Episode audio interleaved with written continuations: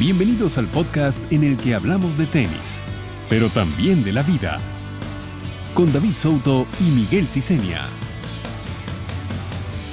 Desde nuestros inicios en otras plataformas digitales, Vida y Tenis ha sido un espacio destinado a contar historias y transmitir experiencias de gente de tenis, que más allá de sus logros profesionales, lograron cambiar su vida y la de otros gracias al deporte.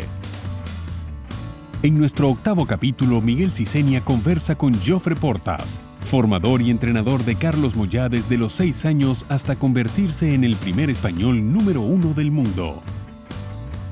Jofre formó parte del equipo que moldeó a Rafael Nadal desde los nueve años hasta el dos mil cuatro, cuando decidieron partir caminos. Su filosofía se basa en formar competidores honestos con hambre de victoria. Es un entrenador diferente que piensa diferente y desde su centro de alto rendimiento en Mallorca maneja una perspectiva particular, la cual le permite seguir soñando pero con los pies en la tierra para vivir el proceso. Con sus hazañas está comprobado que Jofre Porta es un referente de la enseñanza del tenis español. Bienvenidos a Vida y Tenis. Porque el tenis te parece uno de los deportes más completos en cuanto a la enseñanza y formación de los niños. Bueno, es que el tenis tiene muchísimas cosas que, que ofrecer.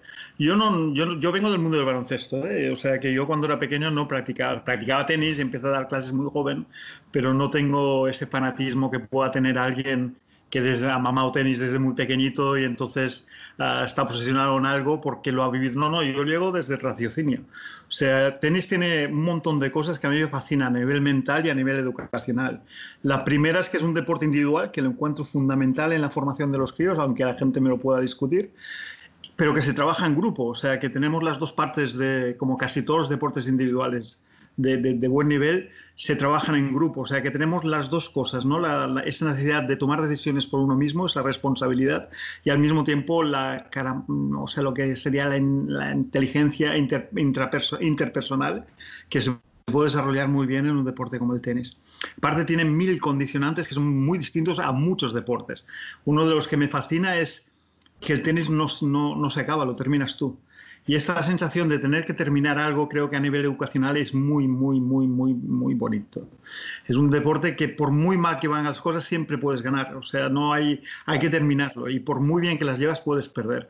Y esta sensación creo que le da un matiz, entre otras cosas, muy importante a, a, a la hora de entenderlo para, para la educación. Creo que solo algunas artes marciales o, o incluso de contacto, diría, o el boxeo, Que, que, que tendrían un perfil parecido. Y lo digo porque incluso el contacto entre el, el entrenador y el jugador, si tú estás en un equipo de fútbol es muy bonito lo que tú quieras, pero tú tienes veinticinco jugadores, tienes que compartir, claro, ese tiempo. Aquí no, aquí tú viajas con dos, tres jugadores, o sea que el nivel de incidencia que puedes tener sobre el chaval, el nivel de, de guía, de, de compartir, uh, es, es, en pocas ocasiones se puede permitir este. Jofre, y desde tu punto de vista, tú compartes la idea de que los niños en etapas de formación hagan otros deportes a la par con el tenis. Completamente, completamente. Hay un momento que tendrán que decidir por necesidades de tiempo, pero si no toda la vida. O sea, la, la, la interacción entre otros deportes, tenemos que mirar cuál también. No, tampoco vale cualquier deporte, o sí, pero hay algunos que son específicamente más, más, ah, más, más bien colocados en esta conexión, ¿no? Por ejemplo, el fútbol, yo no soy un gran futbolero, pero el fútbol tiene unas connotaciones muy, muy, muy, muy importantes a la hora. Hay muchos jugadores de, de, de tenis que, han, que juegan muy bien a fútbol. Rafa Nadal, Carlos juega bastante bien, uh, Sergi Bruguera juega, claro, muy bien a fútbol. O sea, esta distancia del, del pie con la pelota uh, creo que es muy importante. Y si miras las niñas que... Nosotros hemos hecho experimentos, o sea, observaciones, con las niñas haciendo ejercicios de, de en la preparación física, en la preparación física, hacer ejercicios de, de, pre, de prefútbol o de técnica de fútbol.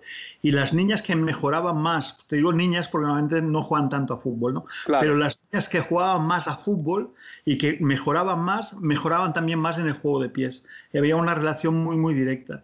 Y esto creo que, que hay deportes que lo tienen. Fútbol sería uno. Evidentemente la bicicleta no, tendría otras connotaciones a nivel mental o lo que quieras, pero no tendría un, un directamente. Incluso podría ser uh, contraproducente si lo hacemos en exceso o como la natación. Hay deportes que no tienen una dirección, una, una, una, una conexión. Correlación, o sí, claro. Exacto, de relación entre ellos tan, tan grande.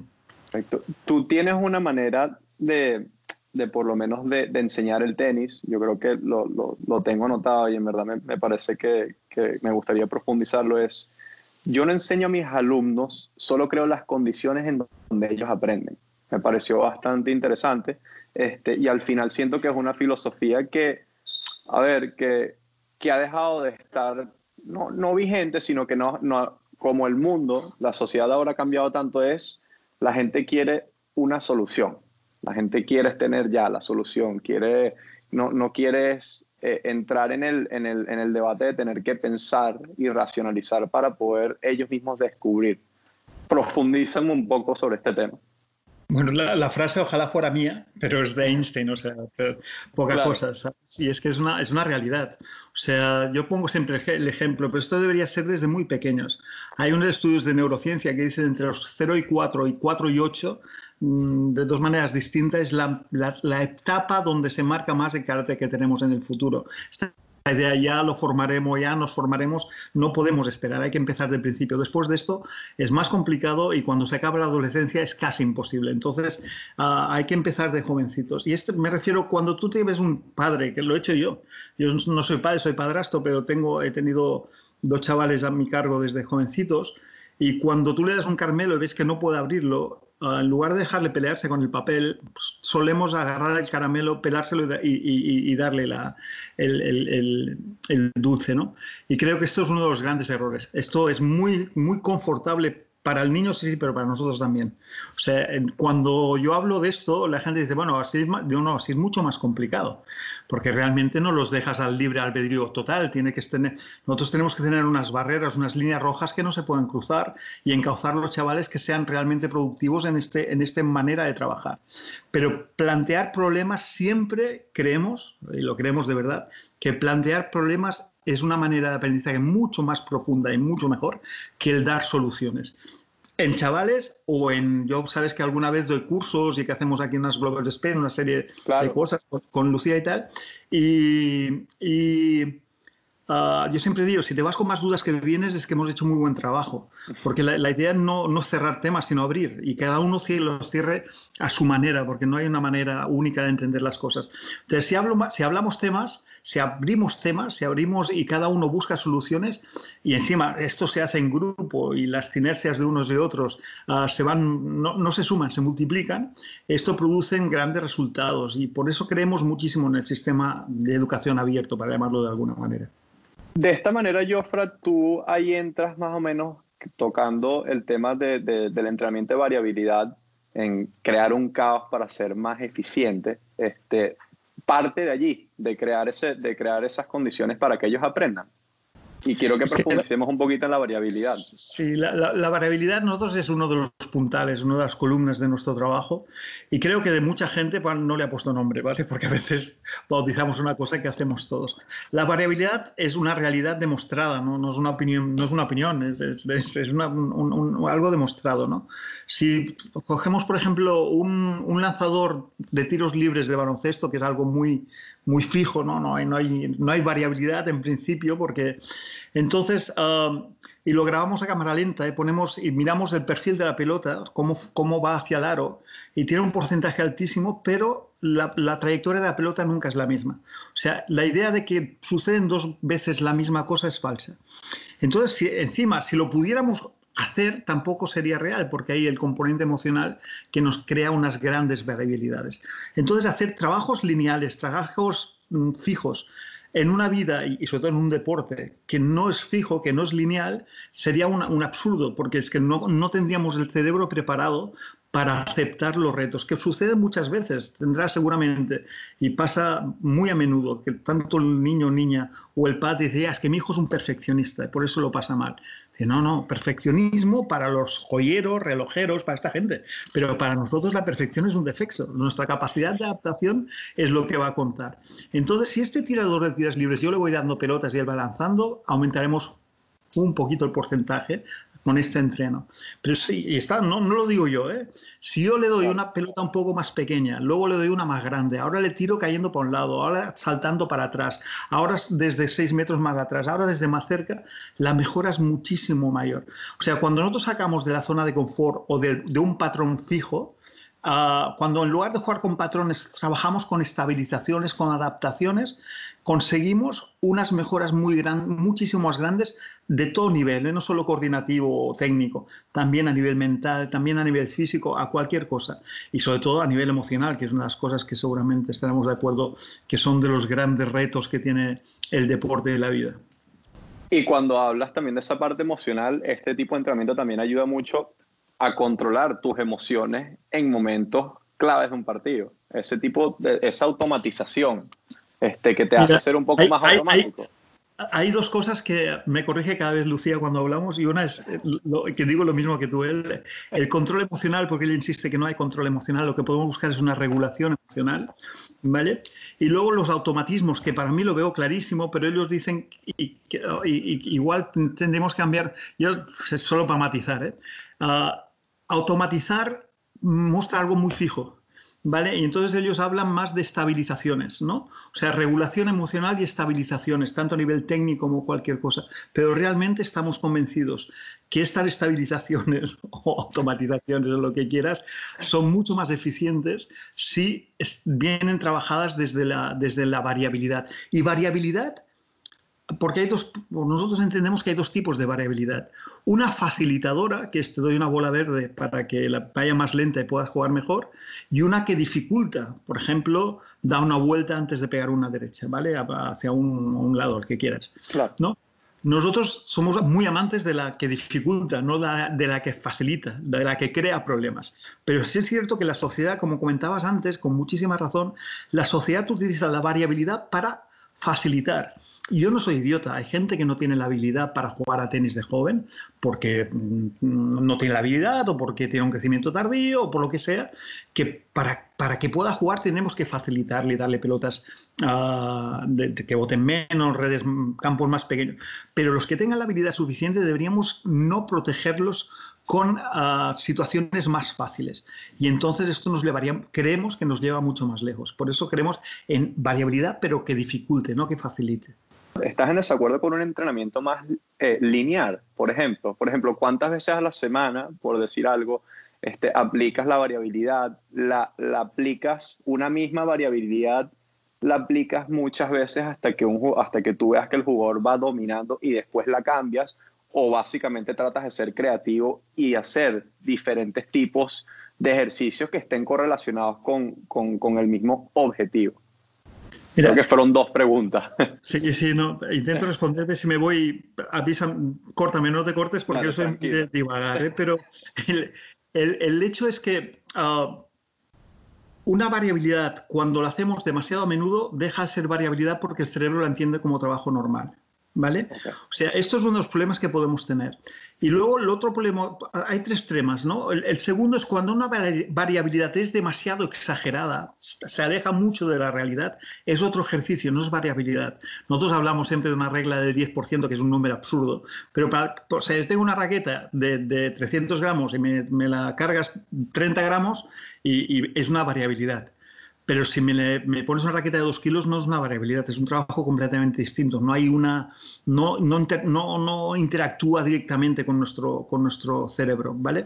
Entonces, esta regla. Y la tercera era, ah, te he dicho, la, pues, tres cosas que tenemos que tener en cuenta. Un primero es no irnos demasiado lejos de la realidad. Sí. Si a una raqueta de trescientos gramos le pongo treinta gramos, es un trabajo variable que mi cerebro entiende como una variabilidad, pero si me das una raqueta de dos kilos es un trabajo distinto que no habrá una gran transmisión al, al, al, al trabajo en sí. Sí. La segunda es la manía que tiene el, el ser humano de querer que las cosas se cierren bien, ¿vale? Las cosas, uh, a mí no me importa que un trabajo no acabe bien, ya lo, ya lo continuaremos mañana. Y hay como una ansiedad Que, que es muy peligrosa, de querer acabar bien los entrenos. ¿Por, ¿por qué digo que es peligrosa? Porque sí, que es la tercera parte, ¿no?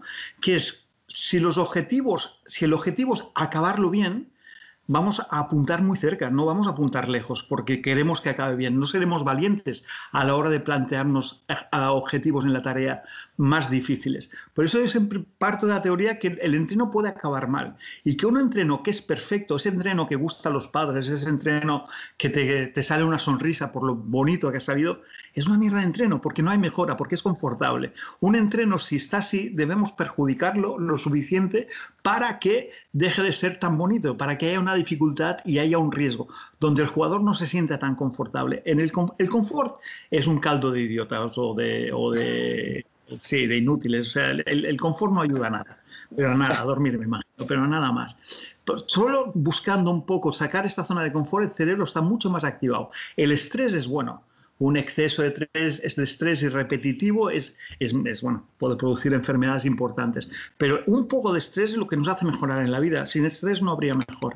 En otro sentido, quería también tocar un poco sobre el errar es bueno siempre y tanto la intención sea no errar. Evidentemente. O sea, el error es malo, o sea, el error es malo, o sea, no, el error no es malo, es el error, el, el, pero es importante. O sea, el problema está cuando confundimos importancia con malo, ¿no? Evidentemente tenemos que intentar no errar, si el errar, si el errar nos da igual, entonces no, no tiene ningún sentido, entonces sí que es malo el errar, sí, sí, estamos completamente de acuerdo. Una cosa que déjame casi preguntarte mi, de, de mí hacia ti. Por favor. Que yo, yo hay una cosa que no comprendo mucho y es que los chicos que nos llegan de países donde se juegan pista rápida abren más tarde que los jugadores que vienen de tierra batida, que en principio van más, menos apurados de tiempo. Pues algo que siempre me ha sorprendido, países del norte de Europa que vienen y abren tan tarde que casi le pueden pegar. Digo, vienen de pista rápida, indoor, y en cambio esto sucede. Y es lo mismo, y es lo mismo que nos pasa a nosotros, porque nosotros venezolanos, los dos que estamos acá, trabajamos mucho en Argentina y allá se trabaja mucho las aperturas rápidas, o sea, y, y, y apertura con intensidad, ¿no? Entonces, por ejemplo, hoy estábamos con todos los chicos trabajando y era exactamente eso, nos impresiona mucho lo mismo, que abran tan tarde y hemos tenido chicos coreanos, muy buenas técnicas, pero muy lentos en cuanto a eso. Nosotros, y te estoy hablando desde las edades, desde diez años de chicos que juegan bien hasta dieciocho y profesional, muy tarde, y la verdad que ha sido desde hace, llevamos más que todo como dos meses tratando de inculcar esto porque ¿cómo puedes jugar? ¿Cómo le puedes pegar una pelota? Y te quería hacer una pregunta en cuanto a eso, Jofre, porque tú mencionabas que, como te dije que te sigo, que tú tienes una manera de trabajar lo que es una apertura de doble ritmo, creo, que abres dos veces. Quiero que, que me expliques un poquito cómo ustedes trabajan eso.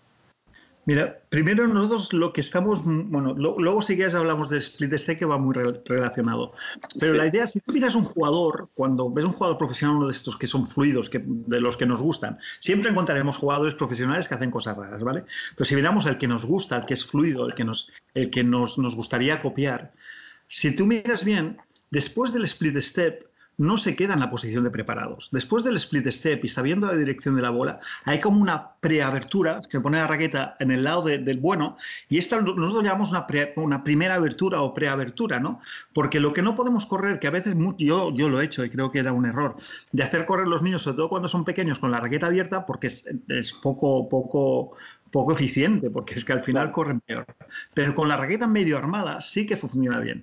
Y usamos siempre la, la, la, la metáfora del a cazar conejos con la escopeta cargada. O sea, si yo llevo, les explico, y hago con la raqueta como si fuera una escopeta, okay. Digo, si yo llevo las balas en el bolsillo, pasa un conejo, tengo que buscar las balas, cargarlo, y el, el conejo se ha ido.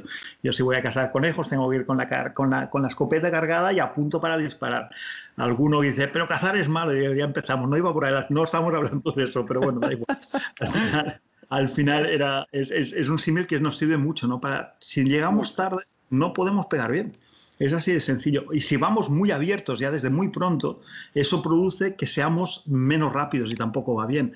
Y este movimiento con la raqueta cerca de la cara medio abierta nos da mucha libertad de movimiento y ya tenemos medio preparado el, uh, y el más, las derechas más modernas, que es mentira que sean modernas porque Moyá ya la hacía, que empiezan, no empiezan desde atrás, sino que empiezan un poco más adelante para conseguir más fuerza elástica.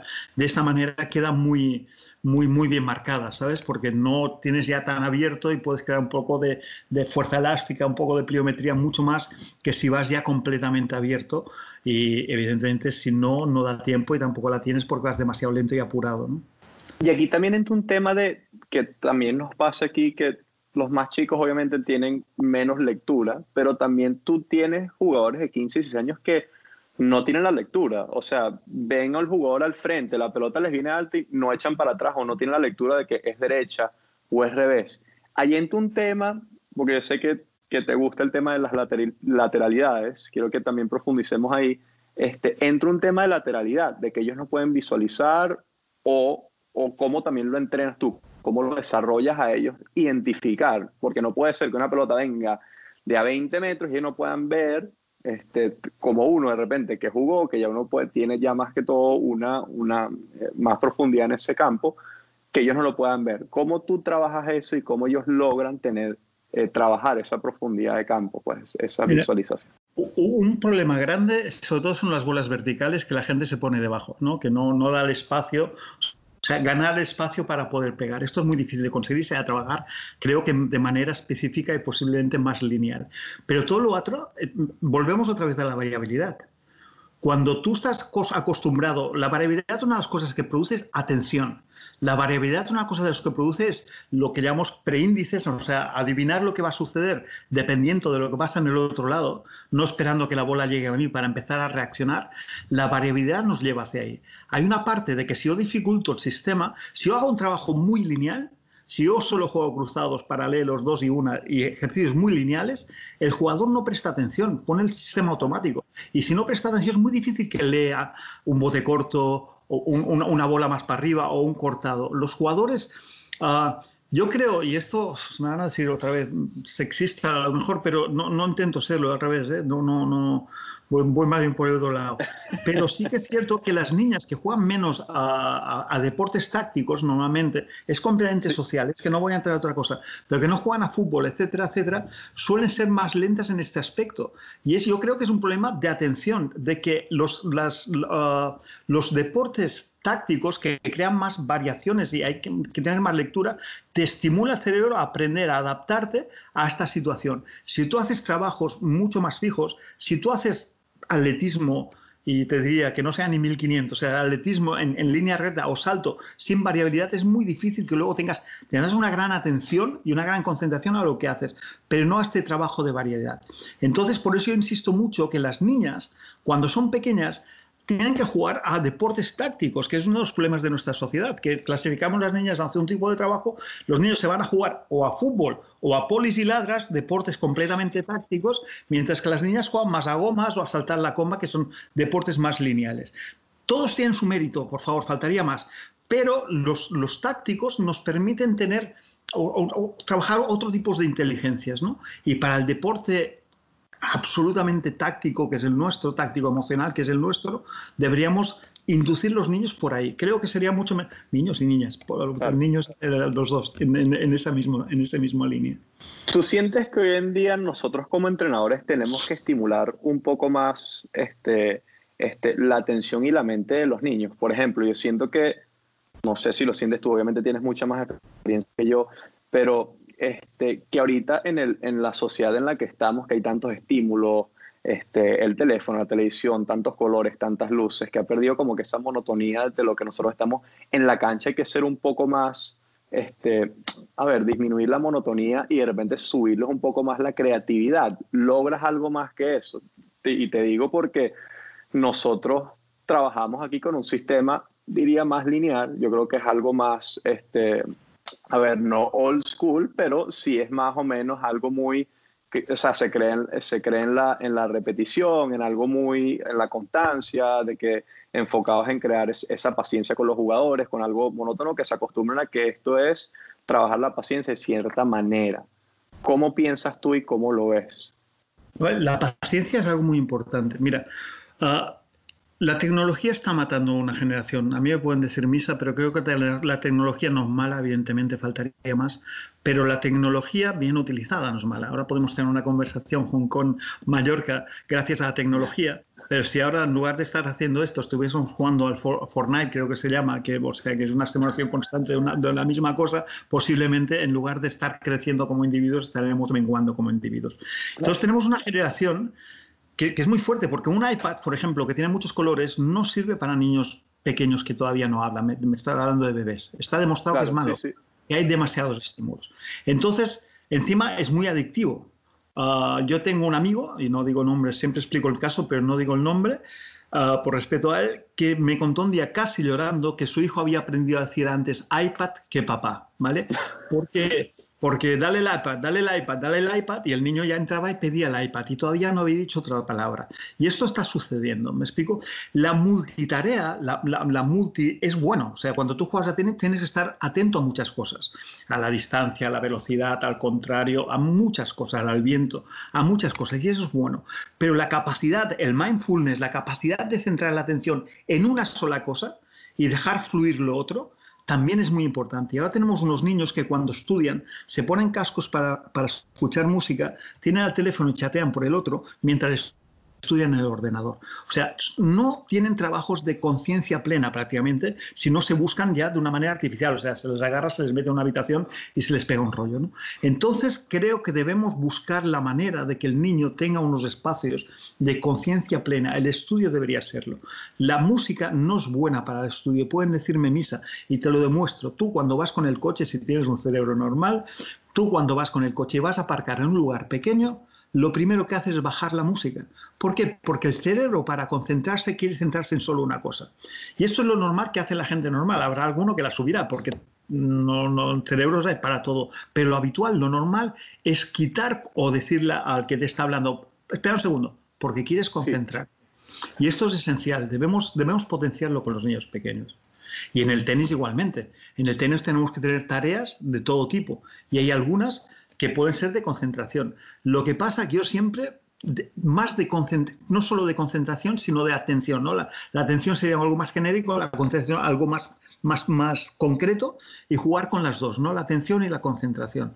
Un niño que ha jugado tenis de una manera más o menos habitual, y deporte en general, pero el tenis estamos hablando, si van a un autobús con niños de la Play, los niños del Fortnite, Uh, y van por la montaña en un autobús, el de la... habrá uno que dirá, mira, un halcón, ¿has visto ese jabalí? Me ha parecido ver. Y al lado habrá un niño que con unos ojos como platos sin ver nada. Ese es el de la, el de la, el de la PlayStation, ¿me explico? Claro. Hay una necesidad de que si queremos niños abiertos de mente, tenemos que abrir los temas. Yo no digo que la, es que no conozco muchos estos temas, pero yo que sé, la PlayStation no tenga juegos muy buenos, pero no son los que juegan los niños.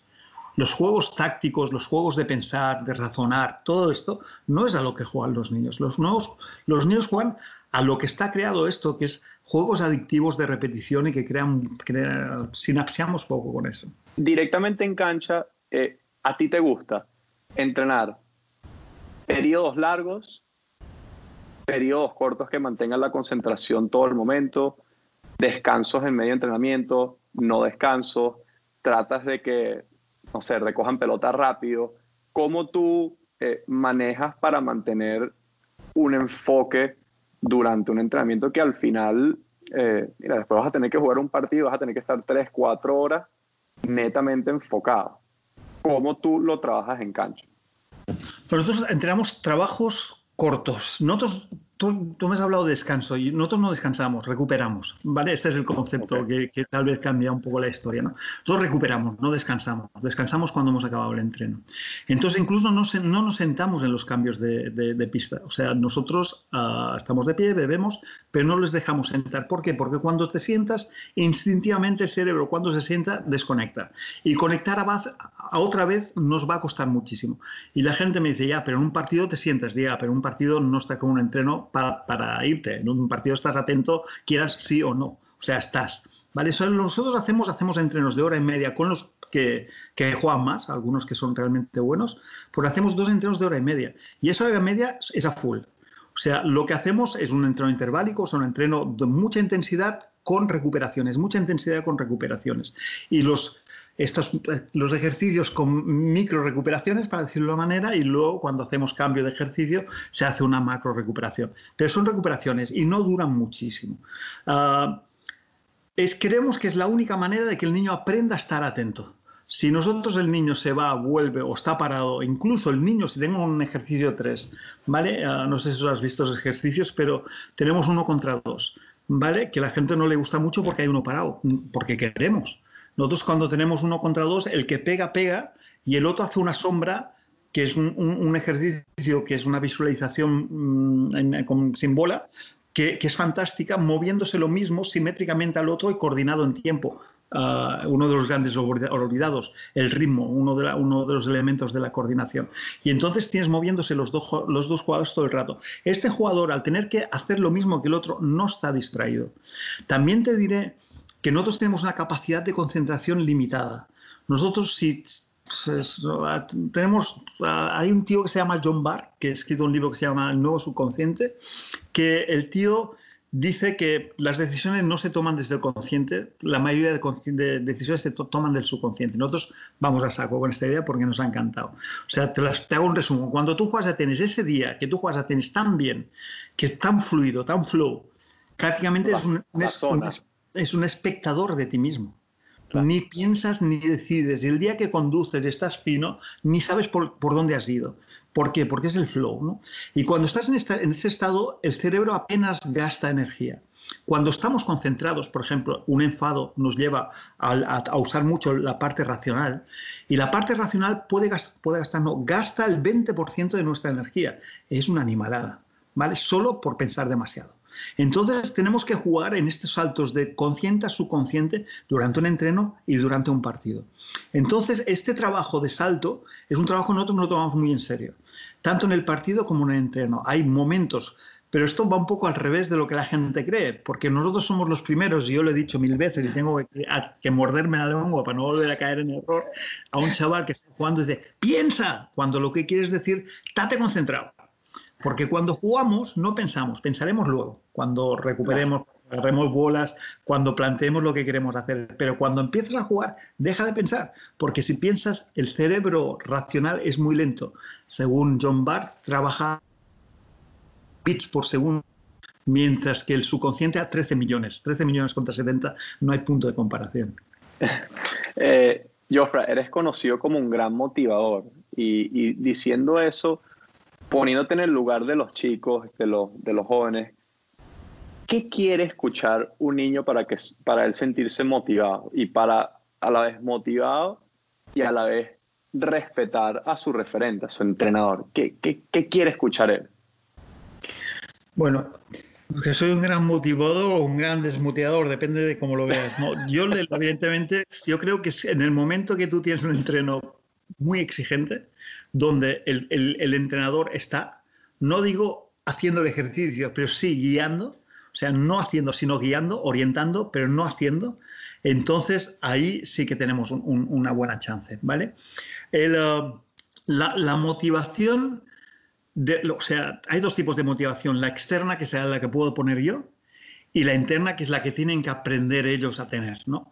La, la externa es frugal, incluso peligrosa, ¿vale? Entonces, yo lo único que intento hacer es que mi pasión, ponerla a la pista para que ellos respiren esta pasión y la, creen, la hagan propia. Pero si la, la, la, la racionalizo, desaparece. ¿Me explico? Yo tengo que poner un... Solo poniendo un, un grado de exigencia alto y yo metido, o sea, cuando sale mal pego broncas, y, porque yo soy un motivador, pero por el lado contrario que suele ser la gente. Yo te digo muy pocas veces qué bien que lo estás haciendo, qué bonito. Mira, te pongo un caso que te, creo que te va a gustar. Tenía dos hermanas que no eran nada del otro mundo, ¿vale? Pero la pequeñita, que era un poco peor, está haciendo un esfuerzo brutal. Estamos hablando de niñas que no juegan bien, ¿eh? O sea, niñas de, claro, no, de iniciación, pero que acaban de empezar. Y uh, a la niña pequeña dice, estoy muy, muy satisfecho contigo, estás haciéndolo bien, muy bien, muy bien trabajado. Eran, eran turco-alemanas. Y me viene el padre y dice, tengo un problema. Digo, ¿cuál? Dice que la mayor, que es la que lo hace bien, no le has dicho nunca que lo hace bien, mientras que a la pequeña, que lo hace tan bien, se lo has dicho, y la mayor no entiende, está fuera de lugar. Digo, mira, vamos a hacer una cosa, nos vamos a reunir, pero tú estás para que veas lo que voy a decir, porque necesito que tú lo entiendas tanto como yo. Y cuando nos juntamos le digo, ¿por qué te pasa esto? No, porque yo juego mejor y nunca me has dicho jugar bien. Digo, yo no, yo no valoro jamás tu calidad ni el resultado, yo valoro el esfuerzo, siempre, es lo único que felicito. Entonces, tu hermana está haciendo un esfuerzo fuera de lo común, tú no estás haciéndolo mal, pero ella está haciendo fuera de lo común. Yo no te voy a felicitar para hacer, por hacer las cosas bien, es tu obligación hacer las cosas bien. Yo te voy a hacer felicitar por las cosas extraordinarias, porque si no, creamos lo que está pasando últimamente, que a base de felicitar parece que sea un gran éxito hacer las cosas normales.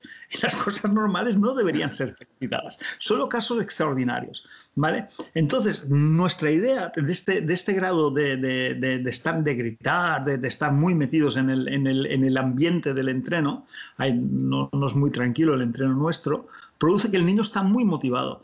También te diré que hay niños que no les, no les va esto, por la educación o porque son como sean, y no pasa nada. No son niños para nuestra academia, que yo lo digo siempre, claro. yo no, nuestra academia no es para todo el mundo, y algunas veces viene el padre y dice, es que me sabe mal decirte esto, pero Global, uh, ponle el color que quieres, roja, y, y nunca va a ser verde. Puede ser roja claro, roja un poco más oscuro, pero no va a ser verde. Entonces, olvídate, olvídate, porque tienes que buscar una academia verde si es lo que tú buscas. No entiendes que yo cambie, porque es que si cambio pierdo todo el sentido de todo lo que, lo que estoy intentando hacer.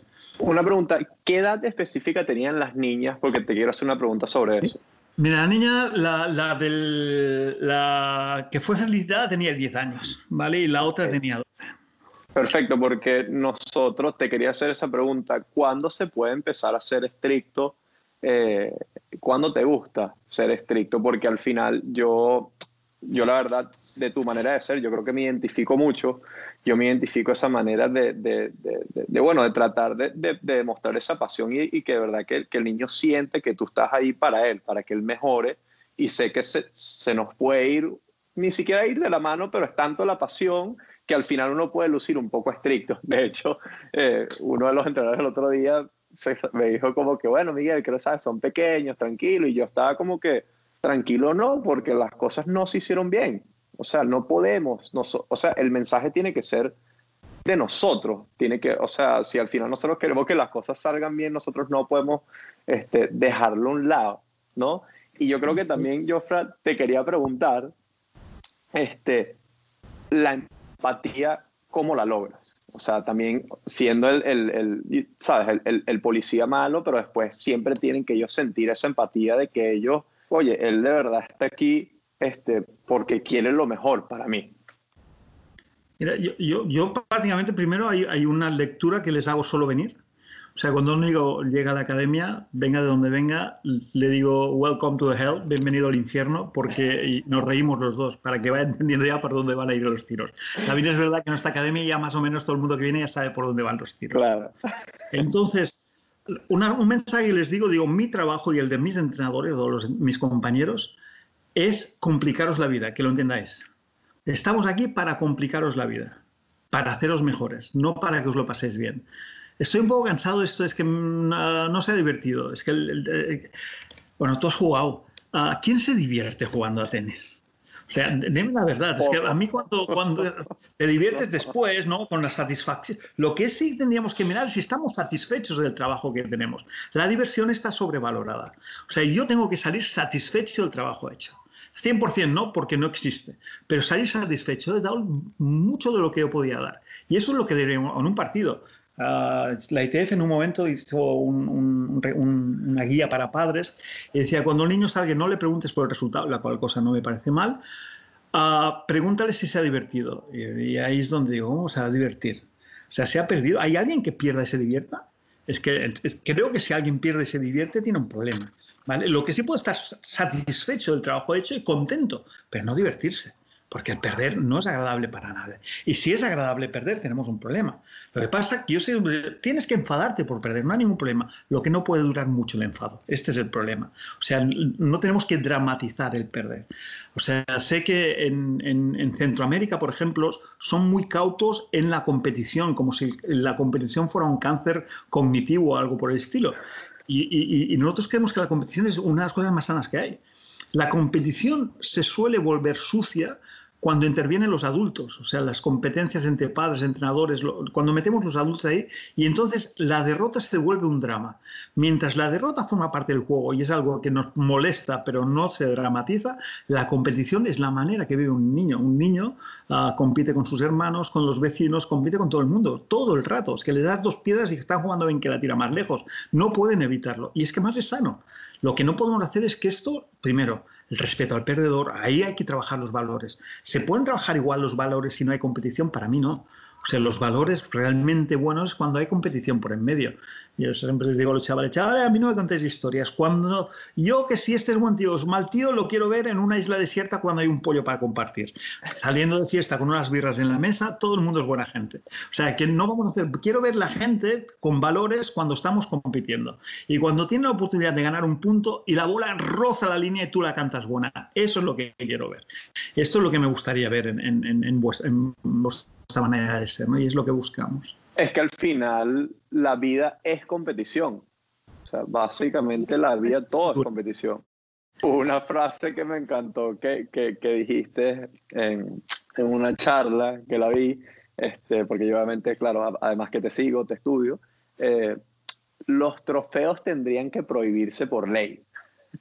No, pero, pero, todo lo que es material, o sea, Yo, yo siempre les digo abajo, o sea, todo lo que es material debería estar prohibido en el deporte juvenil de formación. En, en nuestra academia no hay ni una foto de jugador bueno. O sea, podría tener, yo he trabajado con Carlos, con Rafa, faltaría más que no pudiera poner fotos suyas, no hay ni una. Mía, imagínate, estoy gordo, fatal. De mi mujer, que guapísima, no, porque no, no, no, no, no vamos por ahí. Ah... Uh, Y trofeos ninguno. Este, hace tres años que quedamos subcampeones de una categoría a otra de España, que para nosotros, escuela pequeñita, es importante. Están en el garaje unos y otros ya tirados, y muchos regalados a, a O N Ges, porque yo quería hacer una, una, una fiesta del antitrofeo, que era crear un, un, una montaña de todos los trofeos ganados durante el año, porque al final se van acumulando, y con mazos de estos sales de desguazar coches que los niños destrozaban todo eso. Creía que era un, un mensaje muy bonito. Lo que pasa es que me convencieron que ecológicamente esto no podía ser, que, y, y también tenían razón, y lo que hacemos es regalarlos. Pero no, no, no tenemos ni un trofeo. Esto lo, lo, lo tengo que ir. Nosotros tenemos... Y hay un torneo que se hizo aquí en Mallorca, que fue el campeonato del regional, que lo hicimos aquí en, en Global. Imagínate cómo fue el asunto. El día de la final, Juan, la final y a la entrega de premios, yo les digo, um, uh, los premios, sabéis que somos un poco especiales en esta academia y son un poco distintos de lo habitual. Digo, primero deciros que vosotros habéis ganado el torneo gracias a los que han perdido. O sea, que este premio es para ti, pero es gracias a todos los que han participado. O sea, intentando desmitificar el, el, el, el personaje del ganador. Claro. Y digo, y espero que... Uh, que te guste el premio porque son, y tenías todos los padres con las cámaras preparados, ¿vale? El teléfono, y digo, el premio es una vaca, un cerdo y dos gallinas. Y veo que todas las cámaras de repente bajan, estaban esperando que entrasen vacas por la puerta, ¿vale? Y entonces seguí y digo, y espero que no sepa mal que estas vacas las hemos dado a, a, a, con Oxfam, que luego Oxfam fue un desastre, por ese momento no lo sabíamos. Por todo, todo eso, pero en ese momento nosotros claro. Teníamos idea, porque lo hicimos con ellos, ¿vale? Oxfam lo va a, dejar, a dar a una familia en Mauritania que gracias a ello posiblemente una triunfo por ese esfuerzo que habéis hecho. Una, unas familias en, en, en situación de hambruna podrán comer todo un año. Pues tú imagínate, que te, ¿te parece bien la idea? Pues hay gente que se quejó. Claro. Porque esto es política. Digo, ¿cómo que es política? ¿Me estás contando? Pero, bueno, claro, todo es política, pero esto es política, esto son derechos, valores, derechos humanos, lo, lo que queráis, pero esto no es política. Y digo, pero ¿y qué pasa si yo no quiero que reciba esta información? A ver, ¿tú quieres que tu hijo reciba la información de que es mejor que no haya hambre en el mundo? Es que no, no sé qué información hemos dado errónea, porque es que a veces me, me sorprende, de verdad, me sorprende. Yo, Fran, y, y, y, y bajo ese mismo lineamiento, yo creo que tú, tú también eh, tratas de, de inculcar a tus jugadores de que ellos mismos sean místicos. Eh, cu, cu, ¿Cuál es la frase como tal para tú generar esa sensación de, de, de que sean místicos? Jugadores místicos. Bueno, la idea, yo siempre, yo soy, yo, yo no soy creyente, pero más nada, ¿eh? Pero sí que soy capaz de ver la, la importancia de las cosas que no son materiales, ¿vale? Yo creo que vivimos una sociedad tan materializada donde lo económico lo es todo.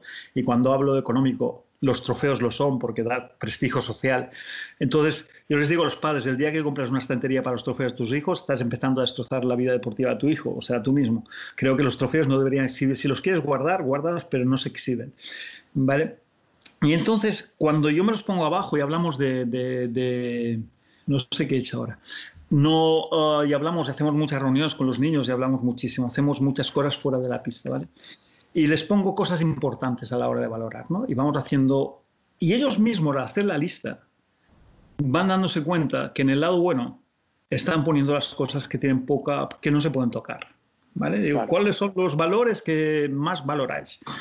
La honestidad. ¿Se puede tocar? No. ¿Sabes? Y vas poniendo ahí y te das cuenta que realmente lo, yo no les digo lo que tienen que ser. Yo les dejo que ellos mismos se expongan y se den cuenta de algo que saben pero que no se han dado cuenta o no lo han, no lo han, no lo han centrado, ¿no?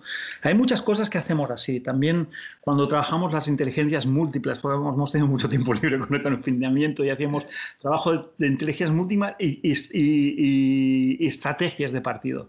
Y entonces mirábamos las inteligencias múltiples en dónde se adaptaban, en qué era bueno en una cosa, en qué era bueno en la otra. ¿Sabes? Estamos, aunque fueran tonterías, pero por ejemplo, la consistencia, ¿sabes? Las inteligencias, las nueve inteligencias, ¿no? Hay una que es la intrapersonal contigo mismo y hablábamos, por ejemplo, de la derrota, la importancia de la derrota. ¿A alguien le gusta perder? No, nadie. Uh, pero es importante perder. Hombre, no, digo, a ver, digo... Pff, os puedo explicar. La victoria es interpersonal o intrapersonal.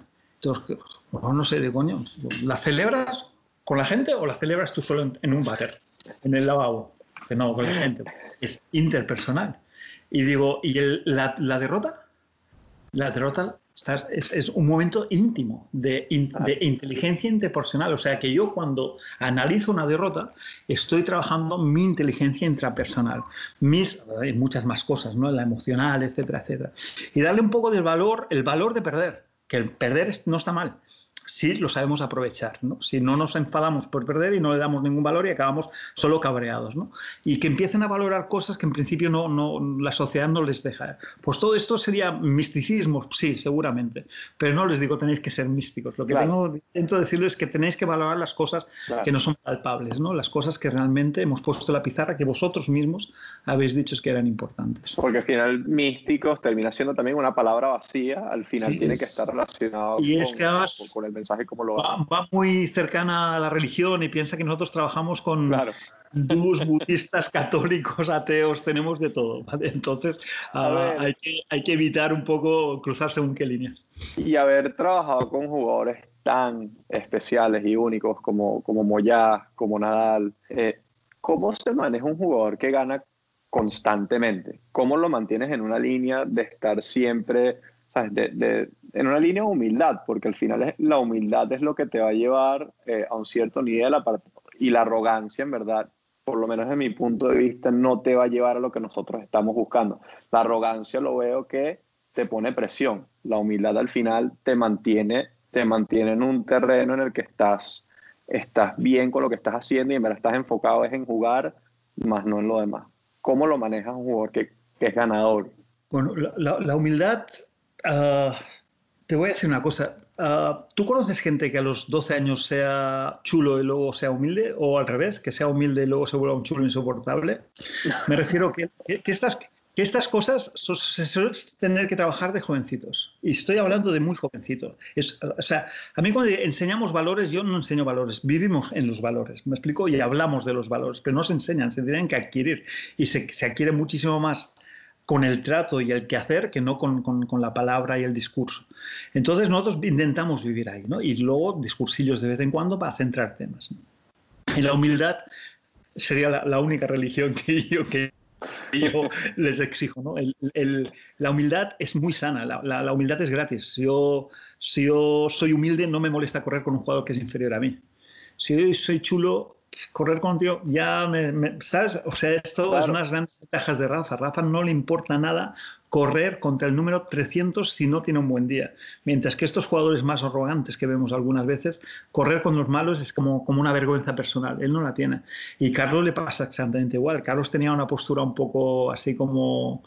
uh, sí. estirado porque tiene, porque es así, o sea, fisiológicamente es así. Sí. Pero luego cuando la gente lo ha conocido más se dan cuenta que es un tío de una humildad y una, de una calidad humana terriblemente grande. De todas maneras, yo te digo, yo nunca trabajaría con un jugador que no es humilde porque es que acabaríamos a bofetadas cada dos días. O sea, no... no No, no, no, no me, ni puedo ni quiero permitirme el, el trabajar con jugadores que no sean humildes. Una de los, mis tareas es hacer entender la importancia de la humildad. Y además tenemos ahora, hemos tenido a Rafa en el top tanto tiempo y con la humildad que, que despierta todos los días, o sea, que es un, un, un mensaje de humildad con, con, continuo. Tenemos a Rafa, a, a Federer, que también es un mensaje de humildad muy grande para lo que ha, para lo que ha sido. O sea, y les digo siempre, cogedme los top veinte y mirad la gente que es normal y los que van de divos. Y de divos hay muy pocos. Y es verdad que a veces hay divos que llegan a ser muy buenos, pero tienen que ser muy, muy, muy buenos, ¿eh? Porque es muchísimo más difícil ponerte palos en, las, en, las, en los radios de la, de, la, de la rueda de la bicicleta. ¿Qué tan importante fue el entorno de Rafa y qué tan importante, obviamente estás diciendo, o sea, fue el entorno de Rafa para ser como es? Y la otra pregunta es, nosotros como entrenadores, como has dicho, si me llega un jugador arrogante, ¿nosotros podremos tener la capacidad de disminuir esa arrogancia y en verdad con nuestro mensaje y nuestra manera de trabajar tratar de convertirlo lentamente a ser más humilde? ¿Es posible cuando ya viene desde la casa así? Fueron dos preguntas, de Rafa y luego la otra. Mira, con, con Rafa y con Carlos el entorno es fantástico. A mí a veces me preguntan, ¿cómo, cómo, cómo eran los padres de Rafa? Digo, mira, te lo, te lo pregunto muy fácil. Digo, era gente que viajaba y que... ¿Cómo son? Digo, ¿los has visto en los partidos? Dice, no, nunca. ¿Los enteros los ves? No, nunca. O sea, son fantásticos porque han confiado en alguien y entonces es verdad que tenían a Tony, el, el, el tío Tony, que se ha encargado de todo, pero ellos han venido a disfrutar del evento, no a controlarlo, a fiscalizarlo. Esto muestra, esto muestra la confianza con la gente que ha trabajado con él, que lo han tenido, y esto ha liberado el trabajo y todo el mundo se ha sentido muy libre de hacer lo que, lo que era necesario. Si estuviesen fiscalizados, aunque no quieras, te autocensuras. Poquito, pero de censura. Es muy difícil abstraerte de, de la fiscalización de un padre. Y ahora vamos a Carlos. ¿Y Carlos cuántas veces vino a ver un entreno a su padre? Y yo digo, igual mmm, diez veces en toda su vida y uh, quedarse todo el entreno cero. O sea, venía con el perro, mira qué perro más bonito nos hemos comprado, o qué, oh, cuánto tiempo sin verte. Me explico, no estaban por esto. Estaban, hacían una visión más genérica, mucho más saludable de si las cosas iban bien. Yo he tenido, por ejemplo, un tiempo que yo lo pasé muy mal, que era cuando Carlos, bueno, yo estaba muy torcido, y Carlos tenía catorce años, y al Campeonato de España no fui y mandé a mi segundo de a bordo, y, y no le fue muy bien. Y cuando volvió el padre de Carlos me dice, Jofre, ¿puedo hablar contigo? Dice, no tenías que haber ido tú. Imagínate la gran bronca, ¿eh? No deberías haber ido tú. Digo, estoy tan mal de cabeza que creo que hubiese perjudicado, y por eso prefiero mantenerme al margen.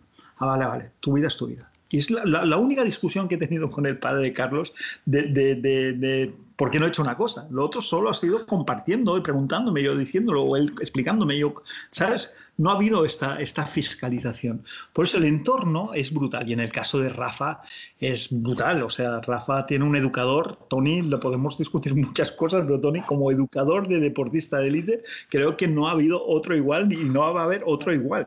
Y no creo ni si él podrá hacerlo otra vez con otro jugador, porque se dio un biomio que era, que era de locos. O sea, una confianza, una, una empatía.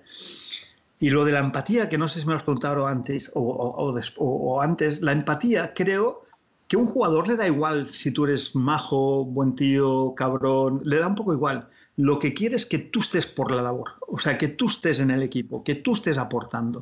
O sea, yo estoy seguro, siempre les digo, esto, el, cuando yo recuerdo a mis profesores, los que me enseñaron, los que yo no, que me, me, no solo de tenis, en todo, Uh, que me dieron algo, no eran, no eran excesivamente dulces, eran muy exigentes, y a esos son los que quiero más, porque realmente estaban mucho para lo que yo hacía, no buscando situaciones de confort que, que ellos les liberaban, ¿sabes?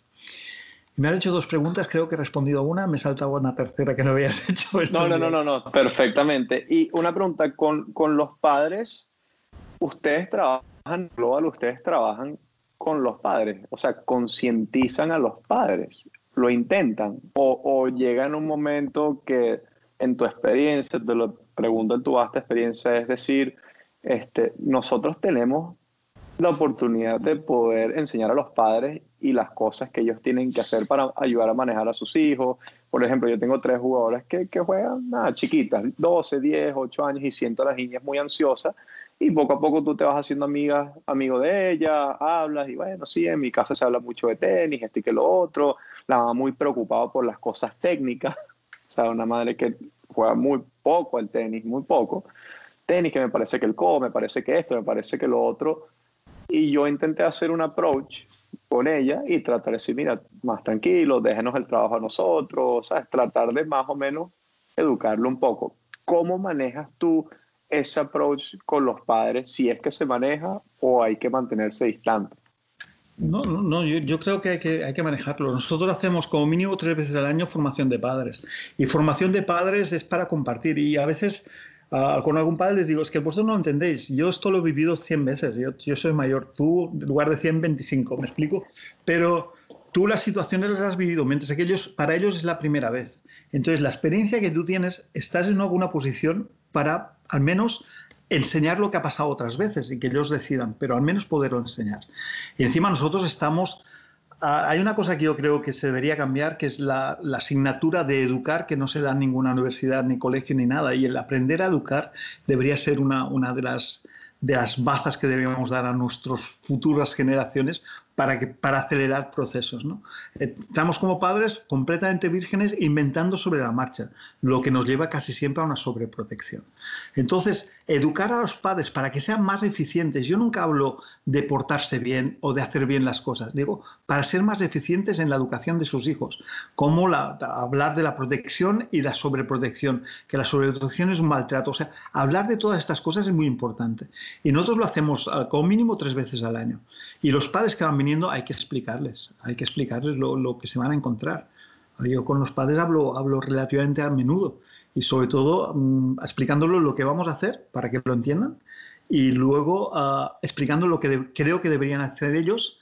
Mira, la última hace muy poco, hace un par de meses así un poco más fuera de lo común, me viene una madre y me dice, es que estamos preocupados porque el fin de semana que viene no podemos acompañarlo. Y digo, pero si nosotros lo acompañamos, no hay problema.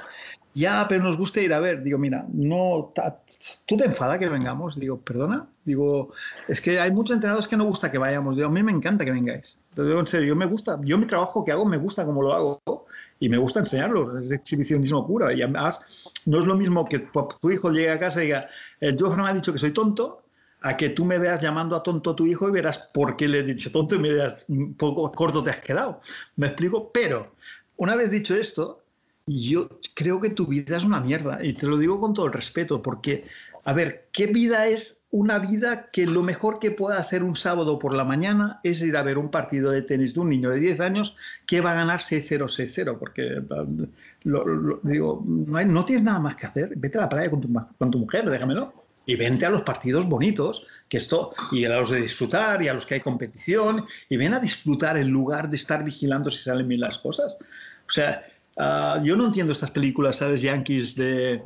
Uh, es que mi padre no vino a verme en la final de béisbol, y pues tú juegas para tu padre o para ti, porque evidentemente si viene bien, pero si no, o, o al ballet, no vino a verme el, el, el, el, el, el trabajo, el ballet ese. No, pero es que tú vas al ballet por ti, o... Tu padre está para otras cosas, si viene bien, pero si no vienes no debería ser ningún drama. Seríamos mucha edad si no se ocupa de ti, pero no, no por el partido de, de béisbol o el ballet de la niña. ¿Prefieres un padre distante eh, o involucrado? ¿Qué sí tendrías que preferir? Hay, hay, hay un estudio francés chulísimo, me invento los números, ¿vale? Pero se clasificaron, o sea, la, la prueba eran niños muy pequeños, de dos años, un año, que no sabían nadar, en una piscina. Y entonces cogieron, hablo de cien, no sé cuántos eran, y dividieron los padres, después de unos estudios uh, psicológicos, entre padres que se la soplaba, o sea, que les daba exactamente igual, padres maltratadores, tú tienes que ser el mejor, ¿sabes? Este maltratador, sí, sí. Pero no que le pega, sino ya. Claro. Padres involucrados y padres... Uh, y padres... Uh, O sea, que les importaba todo, poco, maltratadores, involucrados y normales, ¿vale? Y normales, ok. Entonces, entonces se dieron cuenta, lo que consideramos equilibrado, se dieron cuenta que evidentemente el mejor era el involucrado de buen rollo. Okay. El segundo es el que le importaba una mierda, que le daba igual, ¿vale?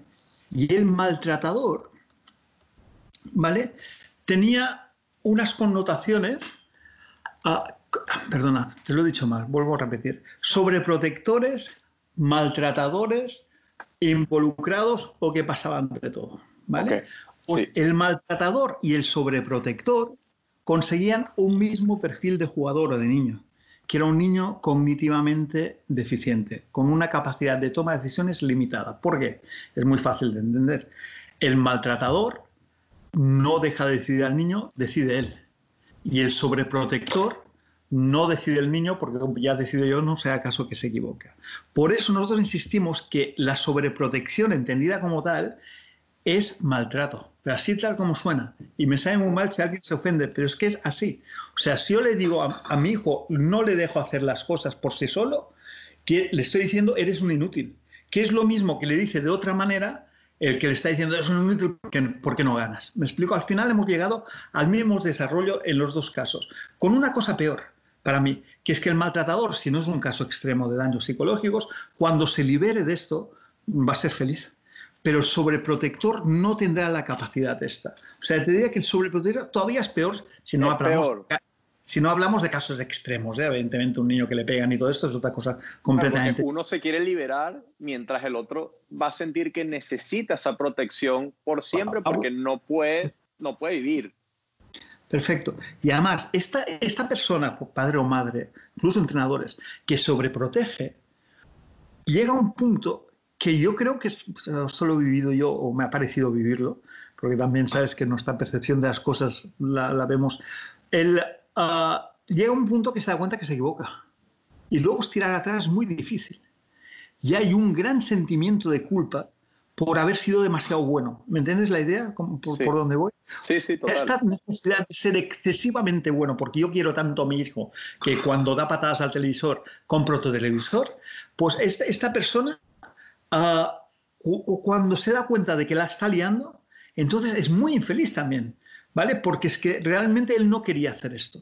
Y esto muchas veces siempre se trata del niño sobreprotegido, pero no hablamos del, del, del trauma que puede crear el ser sobreprotector. Porque tienes que estar dándote un mensaje, esto está bien, esto está bien, porque tú estás viendo que los resultados no dan. Y al final genera también eh, niños ansiosos también, porque al final cuando están en cancha no pueden enfrentar, porque el tenis es un deporte que te tienes que enfrentar con la adversidad constantemente, este, tanto punto a punto como diariamente, y me parece que es tan difícil de esa manera de que crías un hijo, obviamente desde un puesto que tampoco soy padre, este, de repente un poco más fácil decirlo, porque es lo que tú decías, ese amor, ese tanto por tu hijo, que tú, tú en verdad lo, porque lo hacen con todo el cariño del mundo, pero termina siendo... este maltrato, básicamente, obviamente en esa palabra. Puro, puro y duro, puro y duro. De todas maneras, es, uh, un padre puede ser hooligan de su hijo, faltaría más, pero que se aguante. ¿Me explico? O sea, que se lo aguante y que el niño no lo note. Si, si al final todos creemos, mira, yo no son hijos míos, y solo empezar a salir con mi mujer, hicimos una fiesta y yo tenía que hacer unas fotos con unos castillos hinchables y tal, y cuando acabamos y miraba las fotos, el cuarenta por ciento de las fotos eran de mi pare... los hijos de mi pareja. Que pensé, joder, ¿pero, pero qué, qué te ha pasado? ¿Sabes? ¿Pero qué, te, te has vuelto loco? O sea, inconscientemente empecé a, a, a no ser imparcial. ¿Ahora qué hice? Me di cuenta de esto, guardé las fotos para que no lo viera nadie. Porque lo que no quería es mostrar esta predilección por unos niños, porque es que los estoy debilitando. El halago debilita, ya lo digo, Capello lo dijo, ¿no? Y en correlación a eso, ¿cuál crees que es la clave de mantener un buen un proceso deportivo sano? Tanto entrenador como padre. Tratar de enrutar ese camino. Bueno, yo, yo creo que el, el, el primero tener un, un, un... Yo no soy de mensajes únicos, ¿vale? Esto es fascismo. Yo soy de mensajes abiertos, pero sin la misma dirección.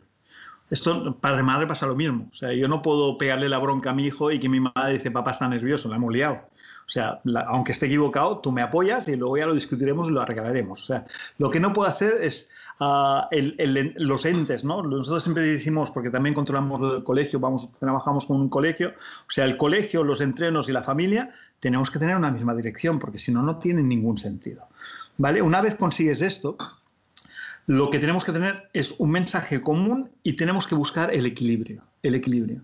Solo es el equilibrio, que el niño entienda. O sea, si yo, en mi academia, todo el mundo ha llorado alguna vez. Creo que no hay ningún niño, igual uno o dos, porque están secos, porque llora todo el mundo. Es muy emocional todo el entreno, es muy exigente, yo puedo gritar fuerte y lloran. Y creo que eso es muy sano, lo, lo digo de corazón. Y yo he llorado, de tristeza y de alegría, no, no me importa nada.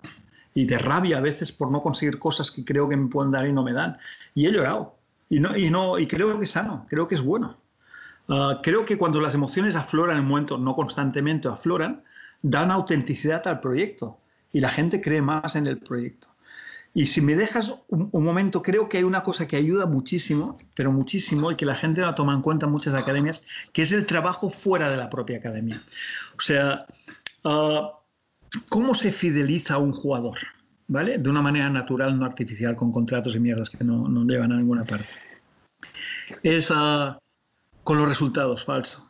Los resultados no sean siempre buenos. Y si tienes que buscar buenos resultados siempre, tendrás que buscar competiciones que no son las adecuadas y acabará muriendo. ¿Vale? ¿Cómo se consigue? Primero, con una empatía grande. Segundo, haciendo cosas que sean extradeportivas. Me explico. ¿Nosotros qué hacemos? Uh, con los más pequeños, de vez en cuando vamos a perreras municipales, nos dan los perros menos peligrosos, y con los más pequeñitos vamos a pasear perros, porque nosotros somos, tenemos valores y queremos ayudar a unos animales que han sido abandonados, etcétera, etcétera. Vamos uh, con una O N G, con los más mayores, uh, a, una, a una piscina, a una playa a quitar plásticos, y les pasan un vídeo de la importancia del, del plástico.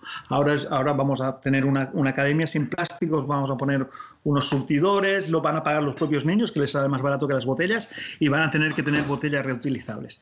Y esto, cuando tú haces cosas estas, cuando el jugador se siente orgulloso de pertenecer a ese club, que no se tiran raquetas, que no permiten robar bolas, que, ¿sabes? Cuando tú consigues esto, es mucho más fácil fidelizar a la familia y al jugador, que no lo haces por eso, pero ¿por qué? Porque es que los valores son lo que va a, a fidelizar el proyecto. Tú para ellos y ellos para ti. Esto tiene doble dirección, no puede ir solo de ellos para ti, que esto es otra que algunos entrenadores confunden. Pero esto para nosotros es básico. Y esto en la naturaleza, uh, bueno, trabajamos con, con de, tres o cuatro veces al año vienen unos niños de acogida que han tenido problemas y los han acogido en un centro, y vienen aquí, los niños les hacen de entrenadores, les preparan la comida de una manera natural, no que guapos y bonitos que somos, no, no, de una manera natural, como si nosotros, esto tiene que ser nuestra forma de ser. Y cuando esto se vuelve habitual y te sientes satisfecho de pertenecer a un grupo que hace cosas de estas, el trabajo es mucho más fácil, porque se, se relativiza todo, se relativiza, o sea, y a veces no, luego, ¿has visto el problema de este chaval? Y tú me lloras porque la derecha, no puedes cambiar la empuñadura a la derecha, no te caes las narices, vete, vete a tirar derechas. ¿No? Este, este, este sentimiento, ¿no?, de relativización, de, de, de, de equilibrio. Viene muchas veces gente a hablar con nosotros uh, de valores. Vino Úrsula Puello, que es una jugadora, que le, una jugadora, una esquiadora que le falta una pierna, mallorquina, que no hay nieve, que, que es medalla olímpica. De nieve, paralímpicos, y les pegó un rollo como perdió la pierna, con los padres detrás, pero no podían participar, solo para que lo vieran, porque era para los niños, pero no quería líos de que si alguien pensaba que era demasiado fuerte, y detrás, y fue fantástico. Todo este tipo de trabajo extra deportivo creo que ayuda muchísimo a los proyectos deportivos. La idea de todo, todo, todo suma. Eh, últimas par de preguntitas que, que tengo aquí, la verdad que esto es fantástico. fantástico. El miedo a perder. Eh, unos lo consideran como el gran enemigo del tenista, pero desde tu punto de vista, ¿cómo lo ves y las maneras de trabajarlo? Bueno, también existe el miedo a ganar, ¿no? Es que, claro, que va muy de la, muy de la mano, ¿eh? De la mano. Es que en, en realidad es el miedo, ¿no? El miedo irracional. Hay un libro que yo siempre recomiendo, que es muy sencillito, y se lo recomiendo a los padres, y he comprado como veinte y lo he repartido entre padres y niños, y que, se, que es muy sencillo y tiene un título muy divertido, que es... Se llama Santandreu, el escritor, un psicólogo cognitivo, que se llama El arte de no amargarse la vida, que es que el, el, el título se explica un poquito, ¿vale? Y habla un poco de los miedos ilógicos. ¿Cómo tienes miedo a perder cuando el perder no te va a producir nada? O sea, es un miedo ilógico, porque el perder un partido no va a producir nada. O sea, este miedo es un miedo artificial, o sea, es como miedo a volar. Tener miedo a volar no tiene sentido. ¿Por qué? Porque estadísticamente es el, el más seguro, entonces ¿por qué vamos a tener miedo? Son miedos arraigados que debemos desconectar. Y este libro habla muy bien de esto. Estos miedos se, se consiguen básicamente desdramatizando, relativizando. Normalmente se tiene miedo a perder cuando yo he recibido un mensaje que perder es muy malo. ¿Vale? Si, si desde pequeñitos... No, mi idea es muy sencilla. Uh, solo valoramos y hablamos, de verdad, ¿eh? valoramos y hablamos del esfuerzo de la actitud. De la actitud. Yo valoro, valoro premio o valoro bien a los jugadores según la actitud que tienen.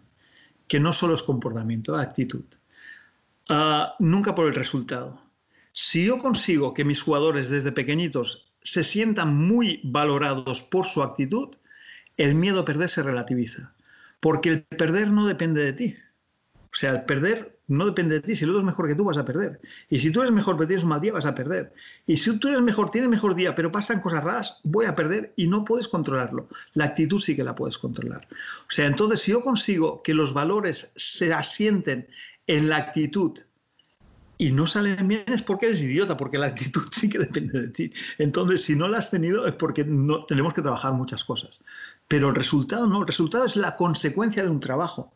Y entonces el resultado no debería ser nuestra forma de valorar. Si lo conseguimos meter en la cabeza, esto nos ayuda muchísimo luego a plantearnos cómo superar uh, el miedo a perder. Y relativizar es muy importante. Y este libro lo recomiendo porque uno de los temas es este. Tú les preguntas a los chicos, ponte tú, cuando vuelven a un torneo, eh, les preguntas el score, les preguntas eh, cómo te fue, a qué ronda llegaste o, o cómo te sentiste.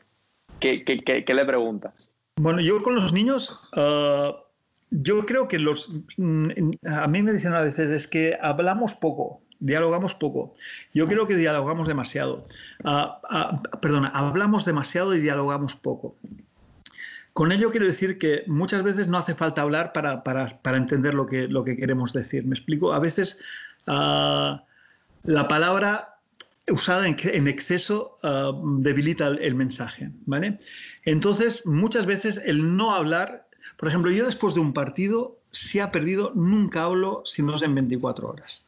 Yo pongo veinticuatro horas, puede ser menos, pero yo creo que las, la, la regulación emocional que hablábamos antes se equilibre. O sea, tú, yo te llevo a ti de jugador y pierdes un partido y al final te digo, no te has movido una mierda, pues con mal tono, y tú me dices, ¿cómo puede ser con lo que me estoy esforzando? Y lloramos los dos, yo me cabreo, tú lloras, ¿vale? Pues vaya negocio. Esta misma, dejamos pasar doce horas y te digo, es que no te has movido una mierda, y tú me vas a decir, es verdad, ¿eh? es, que, es que no sé por qué estaba tan parado, y podremos hablar.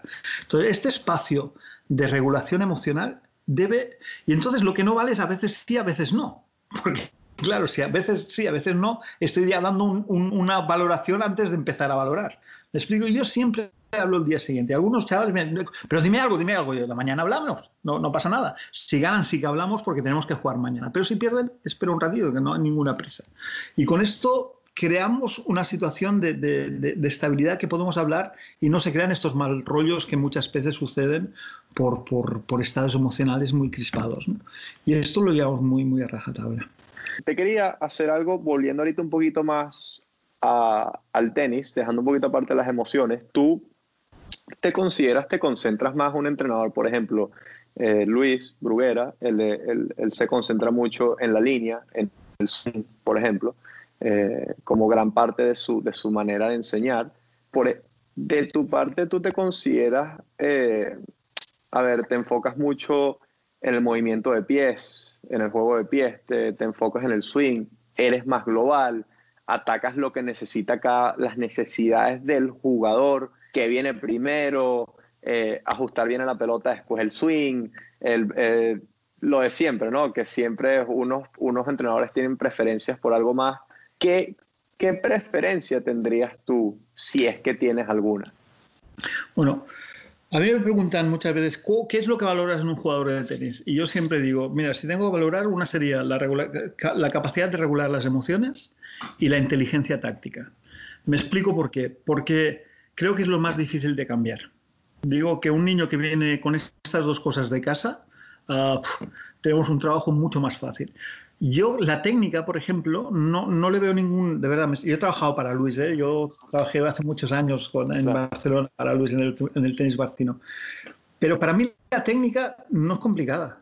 Yo creo que solo no aprende la técnica, bueno, gente que no tiene la habilidad suficiente, pero estamos hablando de jugadores ya, solo no aprende la técnica buena los jugadores que no son valientes para probar de cambiar. Si son valientes, yo, yo creo que es más importante a, a enseñar a ser valiente al cambio que no el, la técnica pura y dura, porque más va a evolucionar. O sea, evidentemente no, no, no vamos a jugar todo, todo esto. A partir de aquí, y pa, pa, para, para darte cosas que, puedas, que, que, que se puedan vender, ¿no? Que no son no tanta filosofía. El, uh, primero, lo táctico, sobre, lo táctico y lo emocional sobre cualquier otra cosa.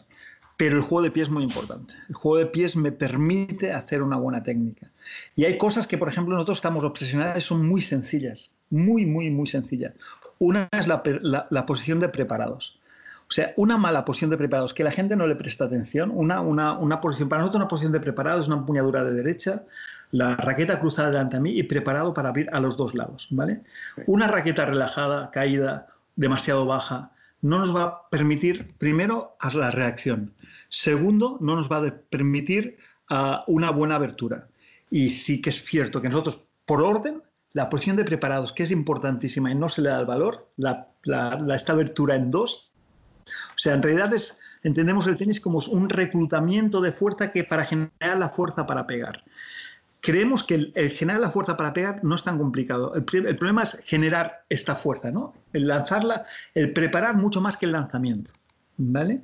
Pero insisto, esto yo no lo veo nada complicado. Si el niño es... Bueno, tú has visto a Rafa y es muy fácil de entender. Rafa podía empezar, puede empezar un torneo con una empuñadura y acabar con otra, porque la mejora durante el torneo.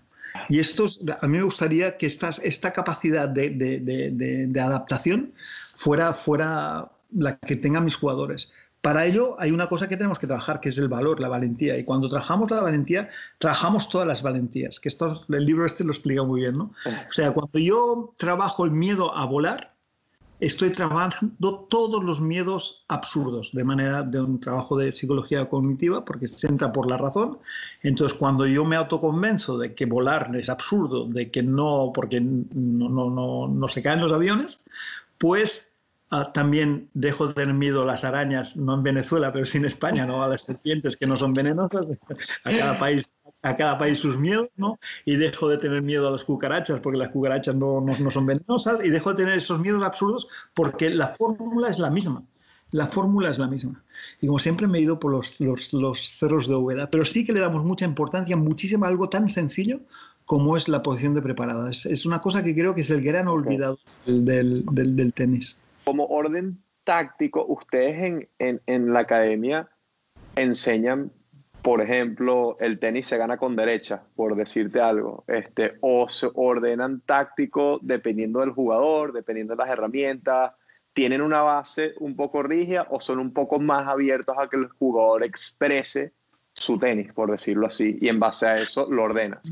Nosotros dividimos lo, lo que sería el trabajo táctico en tres, que serían el patrón de juego, la estrategia y la táctica, ¿vale? Patrón de juego es cómo cada jugador entiende el juego.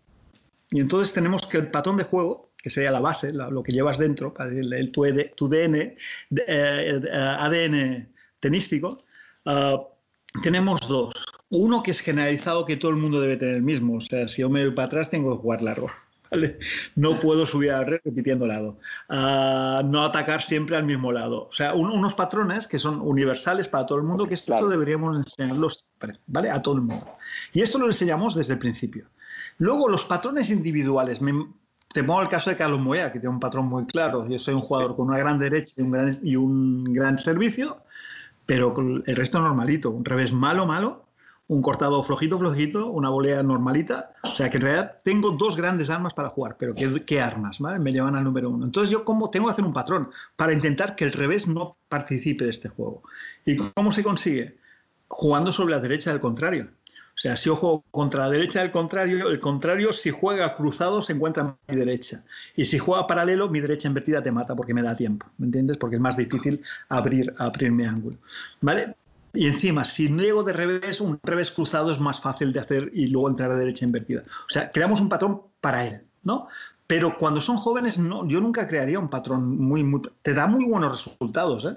Y puedes conseguir muchos resultados con un patrón fijo. Uh, pero creo que va a encontrar a, a largo plazo, o sea, es eficaz pero no es eficiente, a largo plazo lo pagaremos porque el jugador no será independiente, por jugador ten, habrá creado poca inteligencia táctica, que es una de las cosas que, que hablábamos antes, ¿no? El crear inteligencia, y creando inteligencia se crea mucho más en situaciones más abiertas, pero sí que damos estrategia, ¿vale? Que estrategia sería el planteamiento que hago para jugar en este momento, y la táctica sería lo que juego, ¿me explico? O sea, sí. la, la táctica sería, tengo esta bola, ¿qué hago con ella? ¿Vale? Que se hace de una manera subconsciente.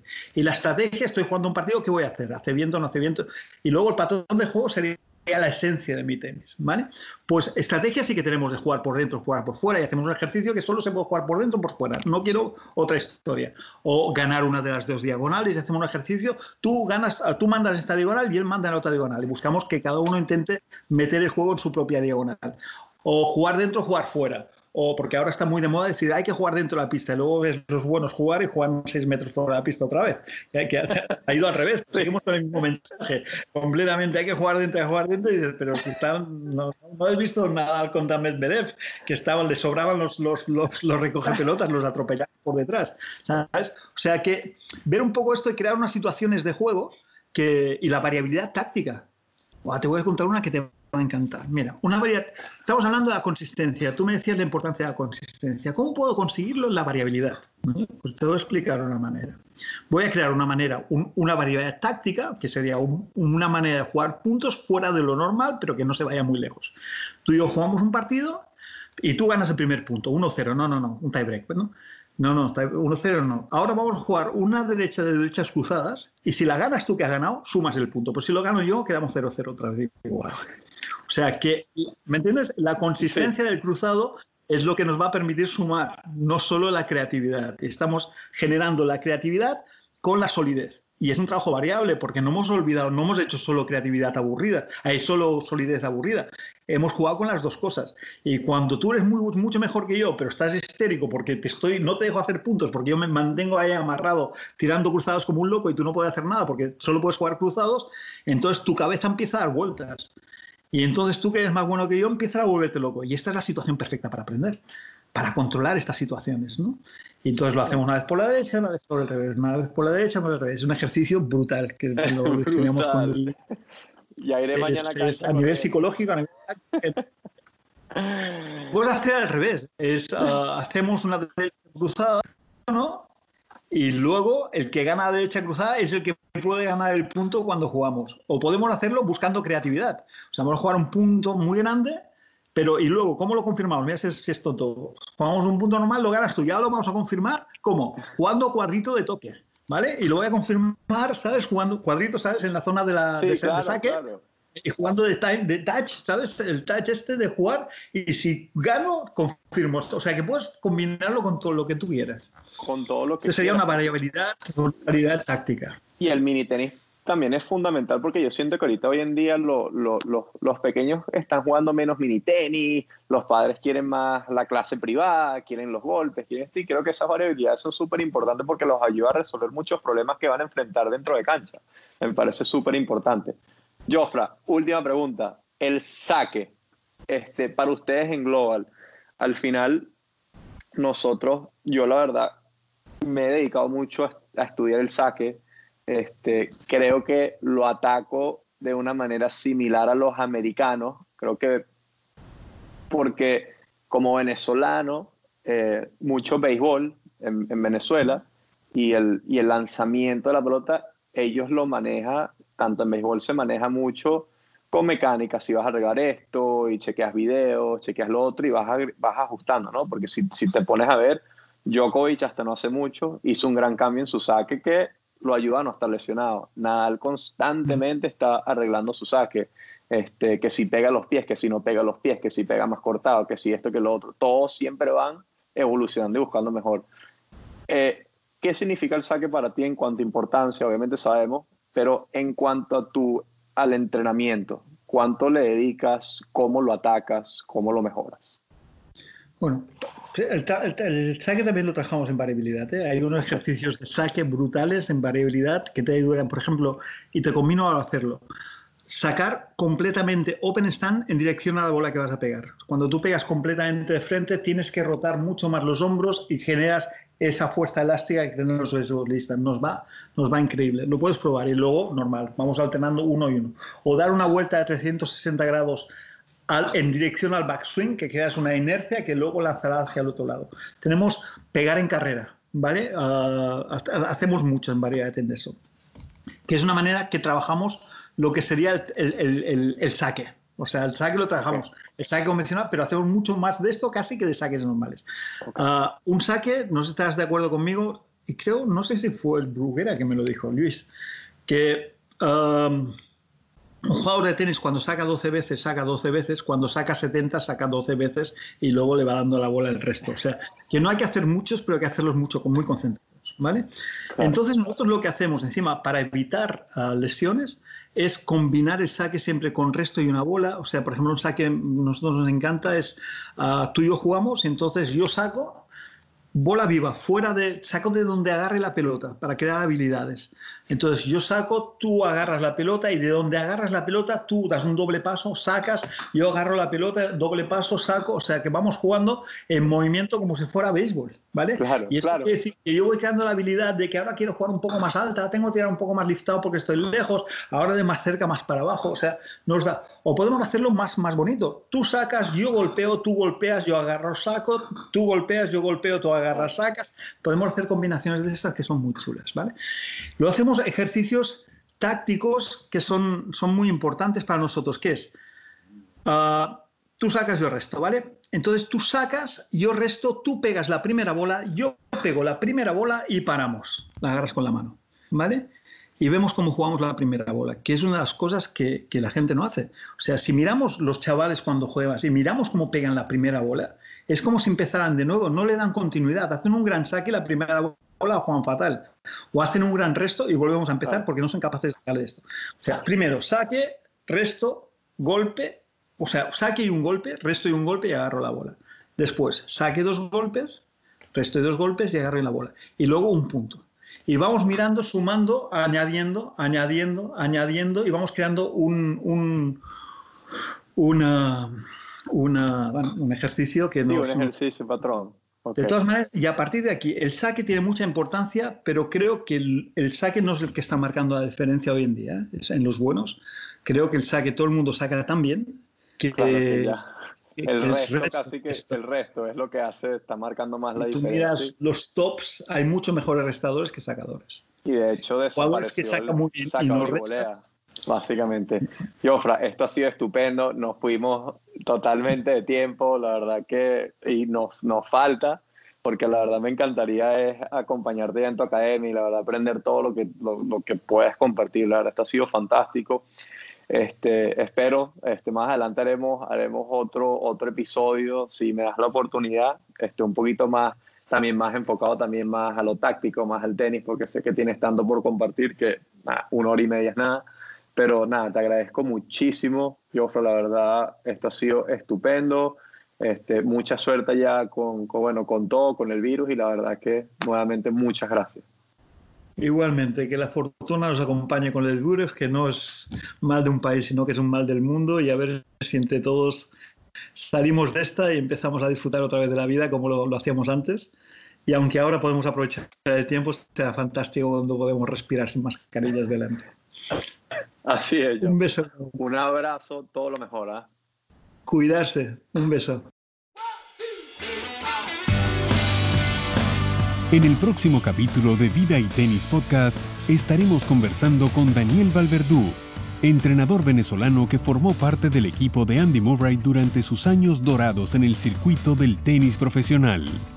Además, ha trabajado con jugadores como Tomás Berdych, Grigor Dimitrov y Stan Wawrinka. Para más historias, artículos y entrevistas, síguenos por nuestras redes sociales, arroba Vida y Tenis y nuestra página web, vida y tenis punto com. ¡Los esperamos!